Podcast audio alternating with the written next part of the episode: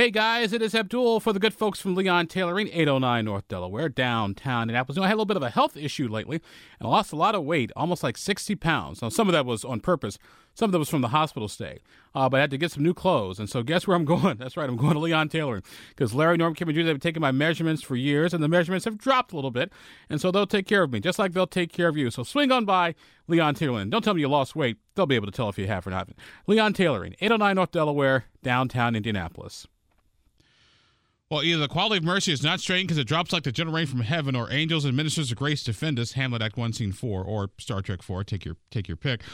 it is that time of year again, ladies and gentlemen. It's time for Indy Bard Fest, and it is not your grandfather or great great great great great great grandfather's uh, Shakespeare. And joining us in studio uh, is Glenn Dobbs, sort of the head of Bard Fest, and Matt McQuarrie, uh, who's the artistic director of Bard Fest. So, uh, Glenn, Matt, thank you both very much for being with us. Thanks for having us. I always like throwing a good Shakespeare quote just to show that all my culture comes from like cartoons and science fiction. So well, I'm surprised you didn't do it in the original Klingon. I think that's exactly how Shakespeare would have wanted it. Um, and Max, just for the yeah, record. That's right. Talk ba, talk back. To be or not to be. There you go. There you go. uh, so, Glenn, uh, what is up for Bardfest this year? Oh, we have a, an entire new season. I'll, I'll let uh, uh, Max give you some of the details on it here. Uh, we opened last weekend with two uh, great shows. The uh, a very popular comedy as you like it at Mud Creek Theater. And over at the Cat in the Carmel Arts District, we have a, kind of a brooding, uh, dark romance, Troilus and Cressida. And both shows have gotten great reviews and good audiences. And we have one more weekend for both of those shows. Uh, Matt, so uh, what's all on deck apart from those two shows this year? Absolutely. So on October 20th, we're opening three new productions. Um, two of those will be at the IndyFringe building here downtown. That's a production of Medea by Euripides, but adapted by Ruby Blondell, and that's directed by um, Natalie Fisher. And let, and let, people know we're talking the talking the the Greek Medea, not not the Tyler Perry Medea. Exactly, the Greek one. The, so so it won't be a big woman, so won't be a six foot five black woman in drag with glasses with with a with a great attitude. I don't believe that those are in the plans, but it is uh, a phenomenal group of actors working on on telling that story. And then in the same building, just across the hall from them, uh, Matt Anderson, um, who was our uh, Lewis in Angels in America this past summer, is directing Troilus and or sorry Titus Andronicus. Um, too many T's. Titus Andronicus, which is Shakespeare's kind of like bloody, gory, grand guignol theater, um, lush, lavish, and uh, with a splash zone. Uh, and then at that same time, also opening on October 20th over on Butler's campus in the Shelton Auditorium, I'll be directing an uproarious restoration comedy called um, A Bold Stroke for a Husband by Hannah Cowley, and it's a a like little sexy, steamy disguise comedy. Now, normally, uh, Glenn, when you think Shakespeare, you don't think sexy or bloody per se or, or dark romantic comedy. Oh no, you, then you don't know Shakespeare. Shakespeare wrote uh, some of the best romances. He wrote some of the funniest shows, and he is about as bloody as you can get. Uh, you think of great, great like the Scottish play and Julius Caesar and Titus Andronicus tops them all. It is a bloodbath of a show, and it's perfect for Halloween. So, how did you put together Titus Andronicus? Yeah, so um, this is a project that Matt has really been looking for um, for a number of years. We'd been in conversations with this director really since 2019 uh, about working towards this particular production we all know what happened that prevented that from moving forward in 2020 when it was originally planned. Uh, and in this season, and that's COVID for those of you folks who aren't quite sure what we were talking about. Yes, precisely that. Um, we've stumbled into this sort of uh, central core theme that is present in in all of the work between both the comedies and the drama in in this season, which is an exploration of power, of power dynamics, of of who has it and who doesn't, and of how they're using their power. Um, and Titus Andronicus is uh, sort of a, a perfect vehicle for us to be telling that particular story. So it felt um, like the timing was was right to include it in this batch of stories. Our guests on the program today are Glenn Dobbs and Max McQuarrie. Uh, they're both with Indy Bard Fest, uh, the fall Shakespeare festival. And like I remind people, it is, it is not your great put like a six in the exponent corner, your great grandfather's uh, Shakespeare. It's actually uh, Glenn, let me ask you: How did how does Shakespeare? How was it modernized for audience who may not necessarily understand the the iambic pentameter and all the other? I can't believe I actually remember that from high school. Well done, well done. Well done. We're not holding up cue cards for you at all. no, I don't. I, I, I don't think it's fair to say that we change the language or modernize it. Uh, the the poetry has stood the test of time for 400 years, and when it's done well, it is very understandable and very easy and, and very good to follow. Uh, it's kind of like. Uh, going to the opera and trying to understand every single note. That's not the point. You, you, you, understand the music, the story, the flow, and you get a more sensual experience. What is modernized, if you will, is sometimes we take uh, Shakespeare productions and we change the classic Renaissance setting for them. So, for example, Troilus and Cressida is a very dystopian uh, look at the uh, uh the futility of war, and it's done in a very modern context. As I understand it, I haven't yet seen it. Uh, Titus Andronicus is being done with no set contrast of where it is and where where it's going. And when directors do that, and, and Max can speak better about that than I can, uh, when directors do that, um, what they try to do is take the familiar verse and cause the audience to perk up because now we're looking at that in a different background in a different setting. And what makes shakespeare so wonderful is it just it, it stands up to that. It, it it's, it's able to it, in our view, it's the most entertaining stories you can possibly go to see because there's such a wide spectrum of stuff to see. Mm-hmm. And there's a reason that we keep coming back to these stories over and over again. Uh, and we feel the importance of that in a work like Medea. And this is something that Natalie has mm-hmm. really latched onto and, and claimed, right?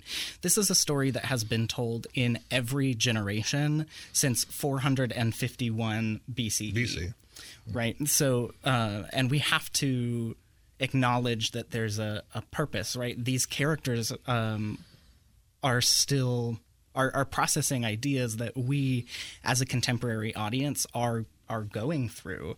And so um, her character of Medea and the, the classic Greek chorus that supports her in the show are a group of women from all different periods of their of their lives and from different time periods. So Natalie's Greek chorus, kind of how we think of of like the Greek chorus from Hercules, the also acting as like the the voice in your head, the angel uh, or devil on your shoulder, encouraging you one way or another. Um, that is a uh, like a cultural touchstone for how we're thinking about her Greek chorus of this group of of women um, from across time feeding off of that same story and and supporting the same narrative uh, of what does it take to be a woman who who claims power for herself um, that is not given by men. And it's interesting too. Uh, you talk about modernization because I remember, oh gosh, it's like oh my, like 30 years ago in change I remember seeing the production of Hamlet uh, at the IRT, and it was totally modernized. It wasn't you know medieval you know mm-hmm. plumes and gowns. It was modern setting, but mo- not, yeah, not, the language. Yeah, no. modern setting. And I thought, hey, this is actually pretty yeah. pretty interesting. Like, how do you take a you know almost you know five six hundred year old play and sort of you know modernize it and and the, and the themes stay the same. Mm-hmm. You know, Hamlet, you know his girlfriend, his father, mm-hmm. Rosencrantz, Guildenstern, dad, mm-hmm. you know, mm-hmm. put knife side behind the curtain. It's like, wow, this is actually. Like it's said, a great story.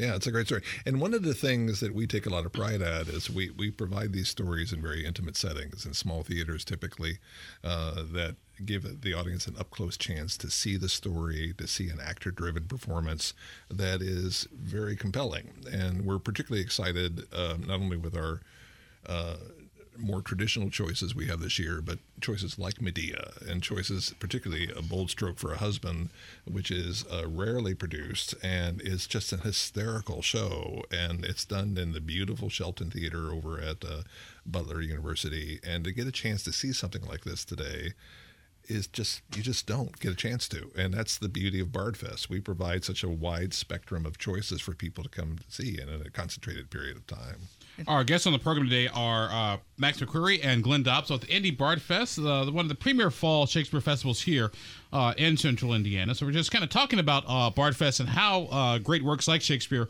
have stood up uh, over time, over the, over several hundred years. Max, you're about to say.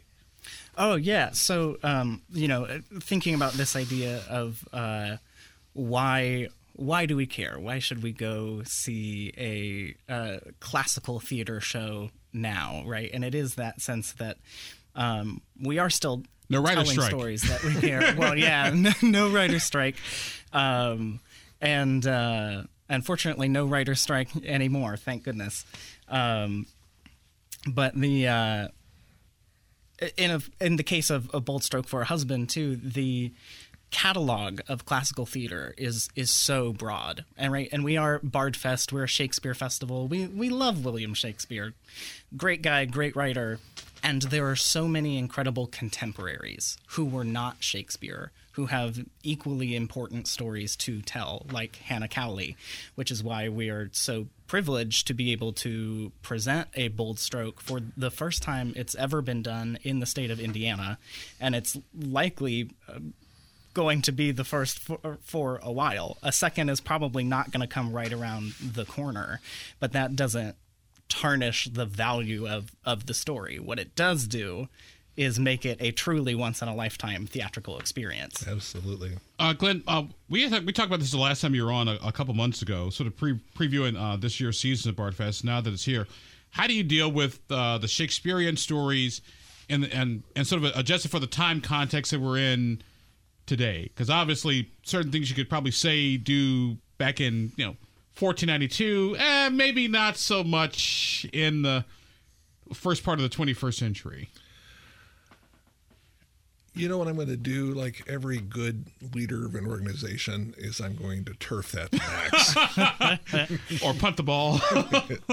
Yeah. Um, as theater creators, we have a really adaptive art form, right? We are always in conversation with with one another. We have uh, teams of people who help us identify like where are the problems inside of a play no play is is perfect and i'll use bold stroke as a great example of this too so there's um a, a bit in the show. One of one of the core conceits seats are are a plot, if you will, is about a, a young woman who um, rejects all of her would be suitors by pretending to have the character traits that those suitors hate the most. One of her suitors is a composer who loves nothing more than classical music. Um, and so, in order to, to shake him off of her trail, she pretends that she can only listen to music if it's being played on a kazoo. a kazoo was not always called a kazoo, although the instrument is the same thing. So, what Hannah Cowley literally wrote was that it was a Jew's harp. We don't need to do that. We don't need to add that label because, and also, our audience wouldn't understand what that instrument is either. They have no context for that. So we say, no, we do actually need to modernize that language and say, one, culturally, it would not be appropriate for us to be flinging that around the theater all the time. And secondly, to give our audience an access point to it, to make them relate to what we're saying, just switch it to a kazoo. That's exactly right, and we and and there's all kinds of examples of that throughout all of the stories that we ha- a director and their team have to sit there and look at and be careful about. Uh, shows that in the 1950s, like The Taming of the Shrew, which would have been uproariously funny, have some very problematic elements inside it, and so a director has to point the story in a little bit different direction in order to be able to tell the story well without being demeaning to women and demeaning to uh, uh, their struggles as they try to find their own place in the world. Um, the, the main thing is is that these stories is what brings us together as human beings. I mean, right now in the world, all of us know that there's terrible wars happening right now. And uh, the story of Troilus and Cressida is a story about the futility of war and, and how it, nobody wins out of these particular issues and nobody ever prevails. And so that story resonates today as it did back then. And, and there's many examples of this. Uh, Titus Andronicus is all about revenge. Well, the cost of revenge is far greater than most people think it is. And, and this story shows that. Our guests on the program today are Glenn Dobbs and Max McCurry, uh, both with Indy Bard Fest, uh, one of the premier uh, Shakespeare festivals here uh, in Central Indiana this fall. So we recommend uh, go to indybardfest.com. That's by the way, got to got to get the got to get the website in so you can uh, go sort of pick and choose uh, what you'd like to see. Uh, are there any types of plays, Glenn, uh, that tend to attract a bigger audience than others? I mean, everyone's heard of Hamlet, you know, Macbeth, blah blah blah blah. But something like a Medea that may not they may not necessarily they think Tyler Perry. yeah, yeah, yeah. You know, I think um, in in the theater world there are shows that I'm just going to use the word are more commercial, more of the Sound of Music type shows, and there are shows that have. Uh, uh, more of a punch, but um, uh, don't have as wide of an audience base. And the same thing is true uh, for Shakespeare. People know about Hamlet because they've heard about it in school or Romeo and Juliet. But Two Gentlemen of Verona, Coriolanus, uh, uh, we've done all these shows, and, and there's gold to be mined there. You know, things that are amazing to see. You yourself participated in Henry IV, which is not often produced uh, with it. And that story is hilarious and funny and talking about a father son relationship uh, that resonates for every person in the audience, despite the fact that you're wearing a robe uh, with it. So that's that's the beauty of these stories. Our tagline. And I was also African American, so we did a little, so we did a little bit of cultural appropriation. Well, well, but but the thing is, the thing is, is is that's the beauty of Shakespeare. Um, the uh, we can do uh, uh, gender blind and racially blind casting uh, in order to make the story more inclusive, make the story more relevant to everybody that's involved. Yeah, Um, and I'll jump in on there too, right? So there's this idea of, of the the flexibility behind classical theater, and that and that we have the ability to reimagine characters and stories that way. But really, what we're thinking about is not the the gender blindness or the racial blindness of it, but the consciousness of those things Yeah. and how those it's a identities. better way of phrasing it. yeah, how those identities relate to the story and impact how our audiences um, are affected by the work, by what they're seeing. We have Seeing this somebody- idea that we call um, intrinsic impact in the arts, and, and one of those is cultural relevance, and another one is what is the social bonding experience of being in the theater, which is why shows like those commercial shows sometimes just seeing uh, a story in a room full of people who already kind of know what's going to happen is a great social experience, and that's just as valuable as the the other punchier storytelling, as Glenn said. it's like Denzel Washington playing Richard II, I believe. I'm sorry, what now? I think it's, it's like Denzel Washington playing uh, King Richard the it's either Richard First or Richard the Second. He played the character. I remember when he first did it, like, well, can you have a black Richard? Like, it's not, it's not, it's not his race or gender. It's his It's character. The story. It's, the, a character. story. You know, and that's that's the thing that uh, uh, I've been thinking and musing on a word lately because I'm having such a positive experience over at the Mud Creek thing. This idea of community theater and people have their own set notions about what that is, but the bottom line is very much in line with what Max said. This is about community. It's about a, a, a family, a group of people that all come together in order to create art. And, and we want people from every part of the community to be involved in that. And, and that way, when they look on, on the stage, they not only see a great story, but they also see themselves. And, and that fosters a better place to live. And that's kind of our mission focus with Bardfest. And if I can do one of those really ridiculous segues, at indybardfest.com, you can find out all of these things. um, uh, there's show times, theater locations, uh, ticket ticket links, uh, background. Um, um, uh, of, of our mission and our focus, uh, our artistic director's vision statement of what we're trying to accomplish. Uh, we've come a long way in our last 10 years. We've done over 40 shows and productions. And uh, and as a result of that, we have just elevated uh, the artistic community here in uh, Indianapolis in, in ways that people don't just simply weren't there 10 years ago. And so we're very proud of that. We think we have a lot to tell and a lot for people to see. All right, Max, I'll give you the last word. Yeah. Um, well, with the last word, I would be remiss if if I did not also point out, uh, in line with our incredible partners and and the community that we have built, um, the final show, our our coda at the end of. Bardfest is uh, Ibsen's Hedda Gabler.